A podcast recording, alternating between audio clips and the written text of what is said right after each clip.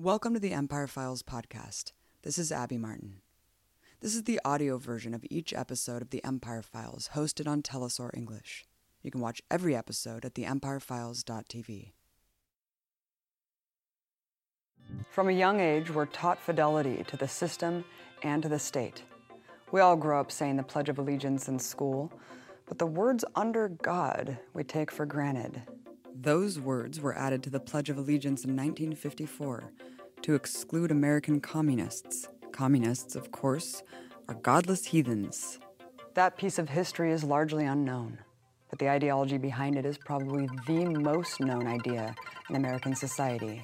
This town may appear to be an accurate likeness of a typical American community, but it's a fraud. It isn't free.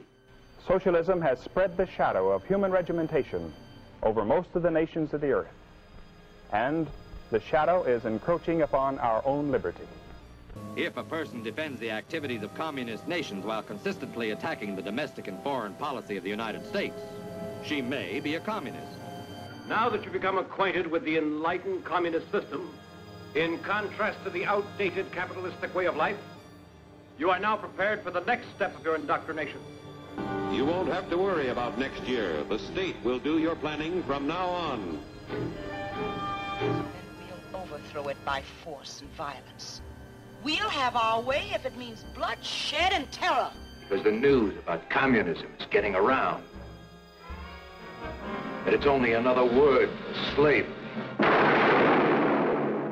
In almost every industrialized country in the world, socialist parties have huge representations, large membership bodies, and hold many elected seats in government. But in America, everyone knows that being called a socialist or communist carries an immediate negative connotation.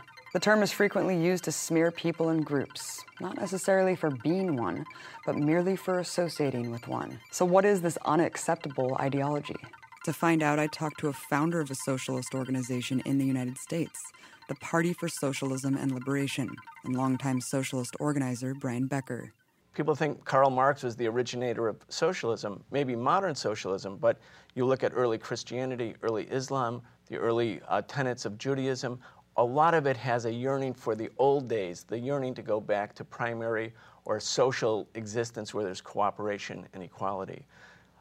Socialism is the ideology reflecting the desire by people who want change, people who want to get rid of the evils and the injustices of the capitalist society and replace it with a new society, a society based on public ownership. And public ownership means that instead of the corporations and the banks and the wealth, all that which is created by the labor of human beings, working people, instead of that wealth being accrued and accumulated by a small percentage, it is used for society's needs. In the United States Constitution, people are given political rights. The homeless get the right to vote every two or four years, but they don't have the right to a home. The socialist program is everyone must have the right to employment or an income if they can't work. Everyone, as a guaranteed constitutional right, must have a, a place to live that's affordable. And health care should be free, and education should be free. Now, those four things that's the hallmark of the socialist program, that's been demonized, but if you ask most American people, certainly the have nots, they'll think, yeah, those are pretty good things. And what are socialism's roots here in America? Well, socialism has very deep roots in America. Most Americans don't know it, but the rise of the kindergarten, the rise of public education, the rise of something called Social Security. That is, when you retire and are no longer productive, no longer able to be employed by a capitalist productively, you should not be li- living a life of poverty, Social Security. The idea of unemployment insurance, meaning when you're laid off, not for any fault of your own, but because the capitalist system routinely goes through economic recessions and depressions, you should be cared for by an unemployment insurance. These are the ideas that originated with the socialist movement. In the late 1800s, there was an intense battle between organized labor and the country's industrial capitalists. With socialists in the leadership, the labor movement was on the cusp of winning the eight hour workday, and the corporate owners were willing to do anything to keep working their workers to the bone.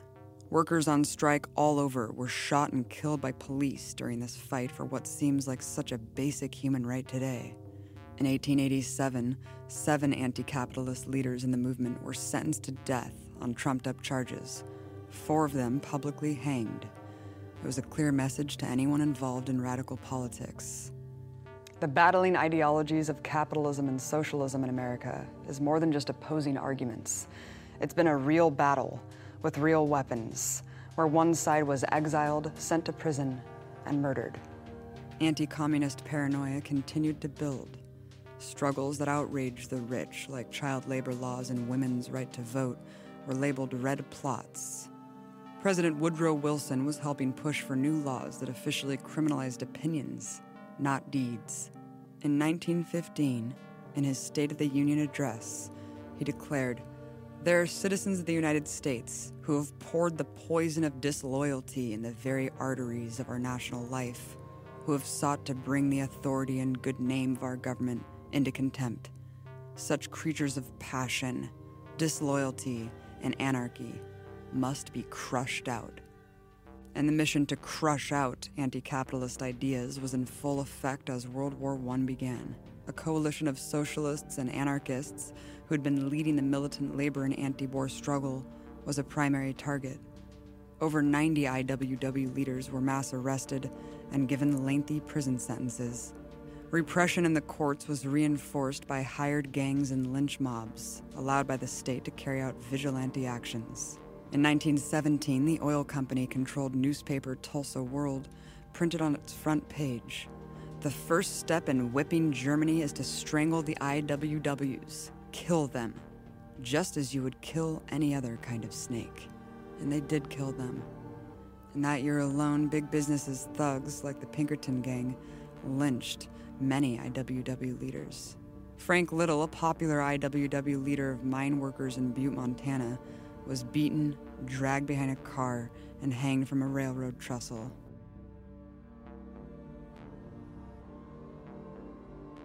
That same year, Wilson legislated the criminalization of dissent by passing the Espionage Act. Included in the U.S. government's sweeping definition of espionage, suggesting that you shouldn't be used as cannon fodder in a war between ruling elites. In 1918, famous American socialist and presidential candidate Eugene Debs gave a speech in Canton, Ohio. He said, Wars throughout history have been waged for conquest and plunder. The feudal barons of the Middle Ages, the economic predecessors of the capitalists of our day, declared all wars, and their miserable serfs fought all battles. Taught to revere their masters, to believe that when their masters declared war upon one another, it was their patriotic duty to fall upon one another and to cut one another's throats for the profit and glory of the lords and barons. They alone declare war, yours not to reason why, yours but to do and die. If war is right, let it be declared by the people. You, who have your lives to lose, you certainly above all others have the right to decide the momentous issue of war or peace. For these words alone, Debs was arrested, convicted, and sentenced to 10 years in prison. The charge? Obstructing recruitment. Many others who did nothing but speak against the war met the same fate. During the patriotic hysteria, the Espionage Act was expanded into the most repressive law in U.S. history. The Sedition Act read Whoever shall willfully utter, print, write, or publish any disloyal, profane, scurrilous, or abusive language about the form of government of the United States, or the military or naval forces of the United States, or advocate, teach, defend, or suggest the doing of any of the acts, shall be punished. Over 1,500 people were arrested under this law. Those convicted faced up to 20 years in prison. Everything and everyone was a target. Books and feature films were seized by the government. Every postmaster in the country was under orders to monitor all mail and refuse to mail newspapers and magazines deemed unloyal. Despite this repression, major victories were still won. During World War I, workers were able to win higher wages. But after the war, their bosses wanted those wages back. The captains of industry in America had just watched peasants and industrial workers in Russia rise to power. It had reverberations everywhere. People all over the U.S. stood up to the attacks on their jobs and wages. In a wave of strikes in 1919, one out of every five workers in America walked off the job. The display of power was formidable. U.S. Attorney General Mitchell Palmer, a member of the progressive wing of the Democratic Party, along with the Justice Department head, the young J. Edgar Hoover, mounted the capitalists' counteroffensive. Palmer rode in the case against the Reds. Like a prairie fire, the blaze of revolution was sweeping over every American institution of law and order a year ago. It was eating its way into the homes of the American workmen.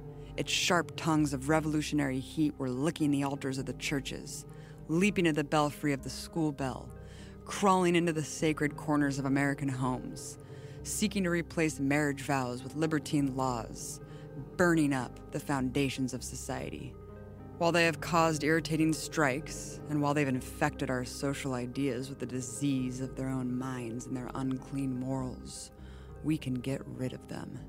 On November 7th, 1919, a date chosen to mark the anniversary of the Russian Revolution, a series of violent raids without warrants took place in 12 American cities, arresting hundreds. Months later, on January 2nd, raids took place in more than 30 cities involving federal, state, and local law enforcement. Every single socialist office was raided. Homes of socialists were also raided. Around 10,000 people were rounded up and thrown in jail in Palmer and Hoover's raids. Thousands of resident immigrants were deported for being communists. The raids became notorious for their extreme brutality.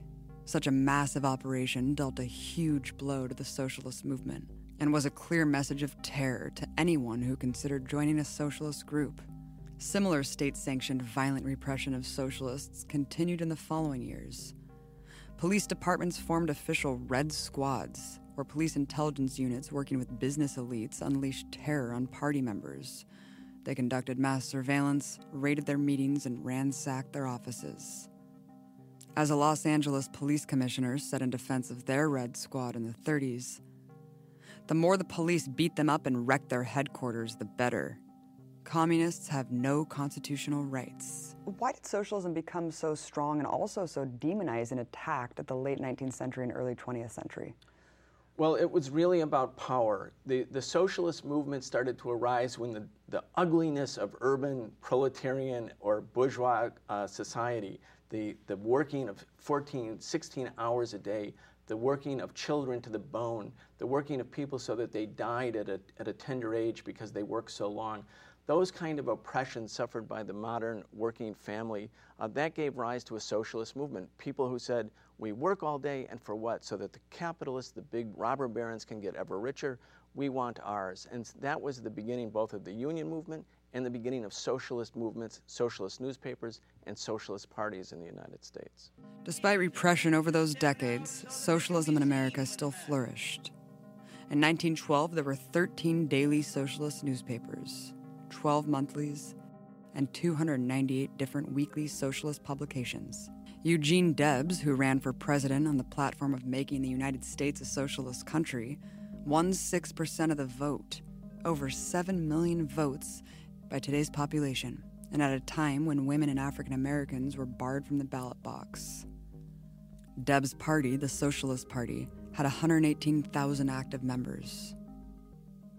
The Communist Party, which had 8,000 members in 1929, swelled to 100,000 in just 10 years. Beloved figures embraced and joined communist parties, such as Langston Hughes, Pete Seeger, and Helen Keller. Between 1898 and 1933, there were 57 different socialist mayors elected in 23 states, from Nebraska to Florida to New Jersey. In 1911 alone, 74 different U.S. cities and towns elected socialists as mayor or major officers. Still small relative to the population size, socialists in America made themselves felt by Wall Street with their militancy and uncompromising class consciousness.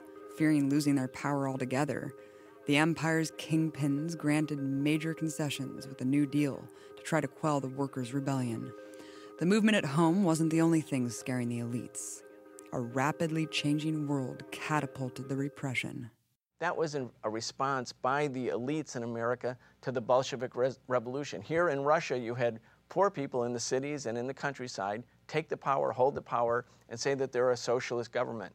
That inspired socialists all over the world. Socialists started in China and Vietnam and Korea, but also in America. And so the government came down heavy with the Palmer raids to say we're not going to tolerate uh, a, a, a, a, radical, general, a generalized radical resistance as evidenced by the Russian Revolution. So what happened in 1917 was the ruling class in America was panic stricken. It was stricken with the idea that this contagion of revolution could spread to the poor within the United States, and that if they could organize themselves, if they could have a space to organize, then they could succeed as they did in Russia. From a historical point of view, I think it's really good to remember that when the Haitian Revolution happened, the slaves in Haiti, the first slave revolution, it had a, a panic impact on American, the American capitalist class, which at that time was a slave owning ruling class when George Washington and his Secretary of State Thomas Jefferson rushed money to the beleaguered white racist regime in Haiti to stop the Haitian Revolution in the 1790s. And in 1804, there was a kind of red scare at that time where all black people in the South had their movements restricted because there was a fear that the contagion of revolution from Haiti to the southern states in the United States could lead to a slave revolution. The era of anti communism that followed World War II was fierce. In 1946, Congress passed the Taft Hartley Act. It was an unprecedented purge of Socialist Union members, of which there were many. Up until this point, half of the unions in America were under the leadership of socialists. But with the new law, every single union officer was required to sign an affidavit pledging that they did not believe in socialism. If you didn't sign, you lost your job. Knowing that art could dangerously convey ideas, the government wanted to have tight control over that too. In 1947, the House Committee on Un American Activities began to target people in the entertainment industry. Dangerous professions such as screenwriters, actors, directors, producers, technicians, authors, musicians, and others were all summoned to Congress and forced to publicly swear that they were not communist. Those who said they were were barred from employment and blacklisted in Hollywood. But you didn't even have to say you were to get punished. You just had to assert your rights. Like the 10 screenwriters and directors who took a stand against the nationwide witch hunt. We are aware of a developing nightmare of fear in our land, in which increasing numbers of citizens are being forced to swear, I am not this, I am not that, I don't belong to anything, I don't believe in anything, I don't criticize anything. Loyalty oaths and loyalty boards, and nobody is loyal who criticizes the bipartisan foreign policy. Thought control entering the university campuses. Educators being fired. Film studios enlisting in the Cold War. Labor leaders being framed on perjured testimony. Lawyers sent to prison for defending their clients. All 10 decided that when asked if they were communist, they would refuse to answer. All 10 were sent to prison. For those who were open communists, well, they were just arrested. Under the Smith Act, it was deemed illegal for anyone to be a member of the Communist Party. And in a surprise attack, the state arrested everyone who held a leadership position in the party. All of them were sent to prison. Over a hundred were convicted of being communists and given sentences of up to six years, jailed for nothing but their beliefs. During this period, 5,000 communists were forced to flee the country. More than a thousand went to prison. The climate was such that anyone who even leaned to the left was completely persecuted. But just to show how far it would take things in the legal system, the US government went beyond hard prison sentences. In 1951, Communist Party members Julius and Ethel Rosenberg were found guilty of being spies. But their sentences would be much different than their predecessors the judge convicted them not for espionage, but for the murder of all the American soldiers who had been sent to die in Korea. On June 19, 1953, they were executed. It seems like there had been waves of anti communism before World War II, and after World War II, it seemed like anti communism was pretty much locked in. How did the Cold War impact the repression on the left here at home? After World War II, you had Soviet Union got stronger, China had its revolution, Vietnam had a revolution. Revolutions were happening all over the world against colonialism. So the US elites, bankers, politicians, and of course the repressive agency said, we're going to stop that in its track in the United States. We're not going to let it flower. Communism after World War II became synonymous with the struggle against the Soviet Union. Communism was treated no longer as an indigenous movement for social progress and social justice and equality, but a fifth column, an extension of an enemy state. And of course, the US and the Soviet Union had nuclear weapons pointed at each other. So if you were a communist, if you were sympathetic to the Soviet Union, sympathetic to socialism, then you were a traitor and you were treated as such. And that's what happened. Tens of thousands of people lost their jobs, hundreds of thousands of people uh, were driven out of industry. People decided then and there, I won't sign a petition, I won't go to a demonstration, I won't have anything to do with the left, because if I do, I could ruin my chances for employment or education and it could impact my entire family. That's what actually happened in the United States. The United States um, government has a lot of power. The US media, the corporate owned media, has represented the view of the United States to the letter.